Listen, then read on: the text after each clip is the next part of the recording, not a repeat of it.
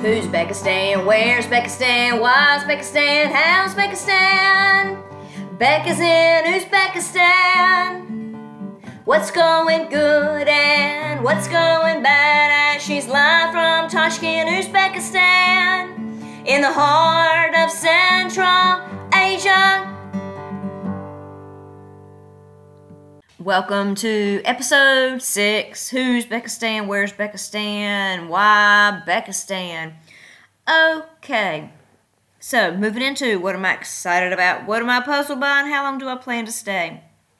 So, uh, there's lots of good news to report this week. So, I am feeling excited about the content that I am teaching.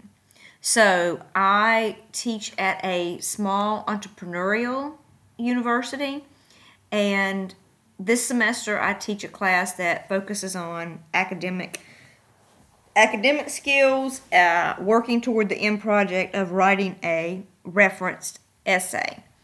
So I was very nervous about teaching this, although I was excited to be back at a university with that age group academic writing, you know, was not really my specialty.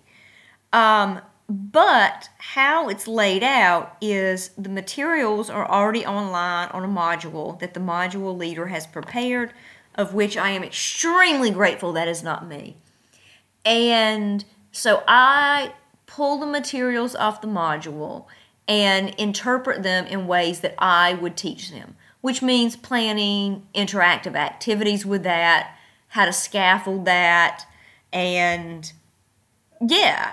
So, you know, I was very anxious about this process, kind of wondering how that was going to work out.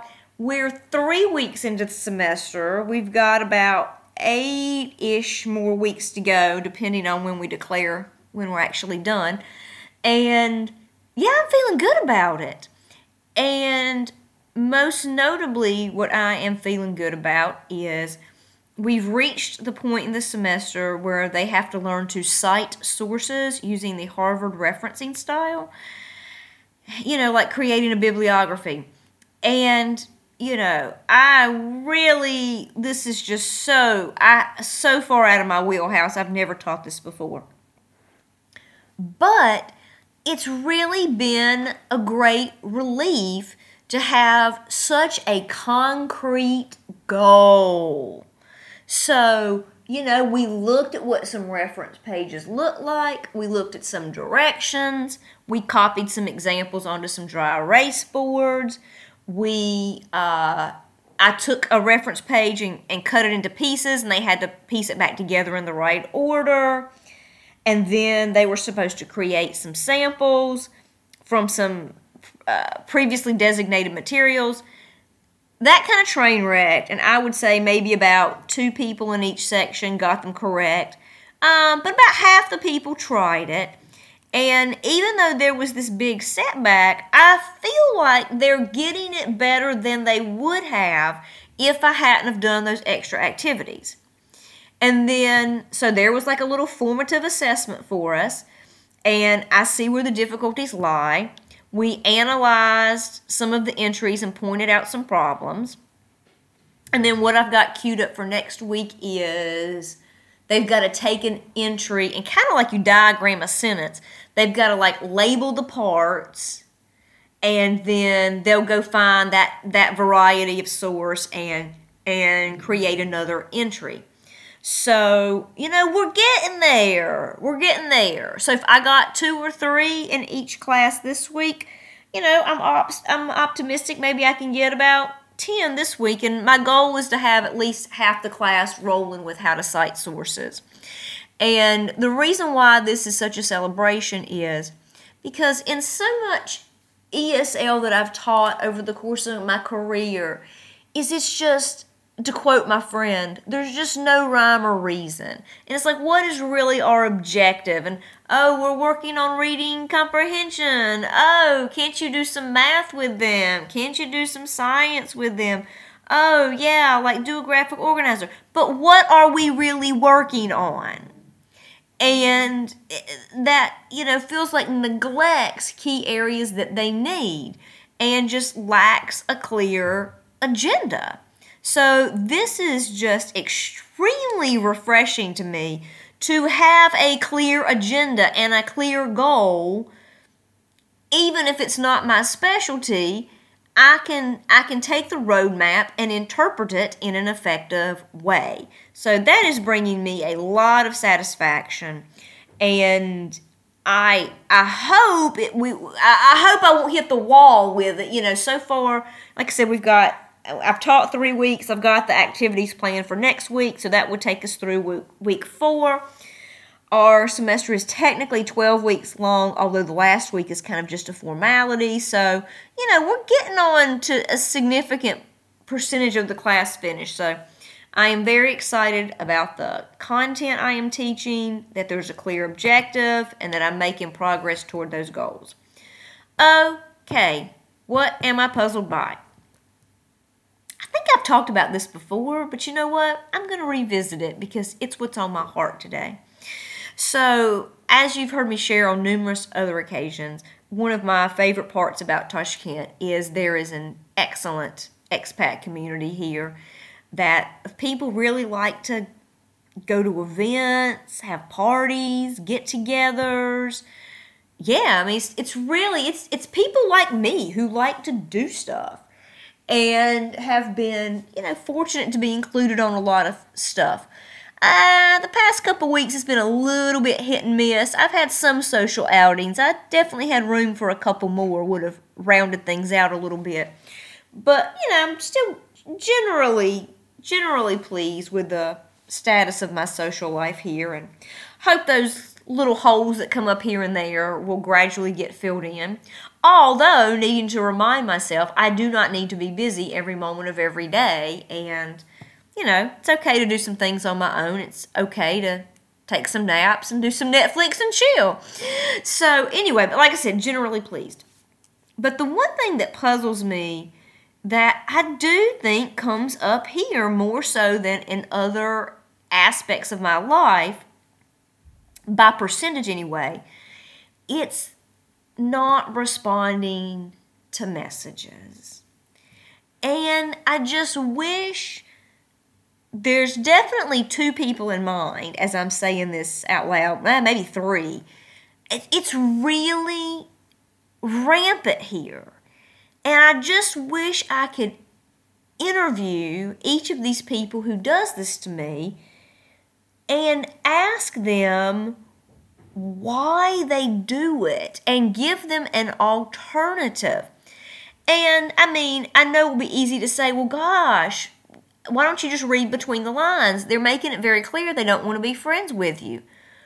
Okay, that may be part of it in some cases, but will invite me to other events, will call me when they're upset, and when they see me, follow me like I'm their long lost best friend. So, you know, that that argument does hold water with some particular people, but it does not hold water with all of them. And I wish I could just communicate to these people who I do like, you know, that they're, if I'm asking about something you're not interested in, tactfully declining hurts my feelings way less than just not answering.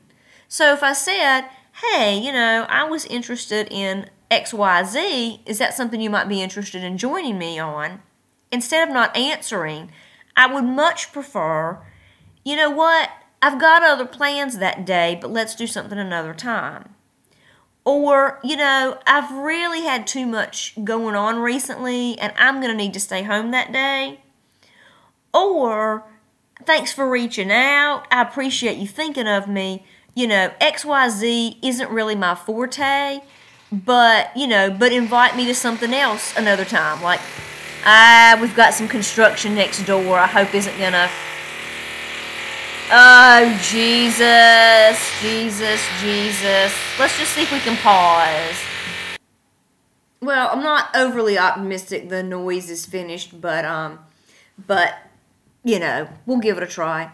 Okay, so you know that if any of these people get a message from me that is asking them to do something they're not interested in, it hurts my feelings way less to tactfully decline rather than not reply.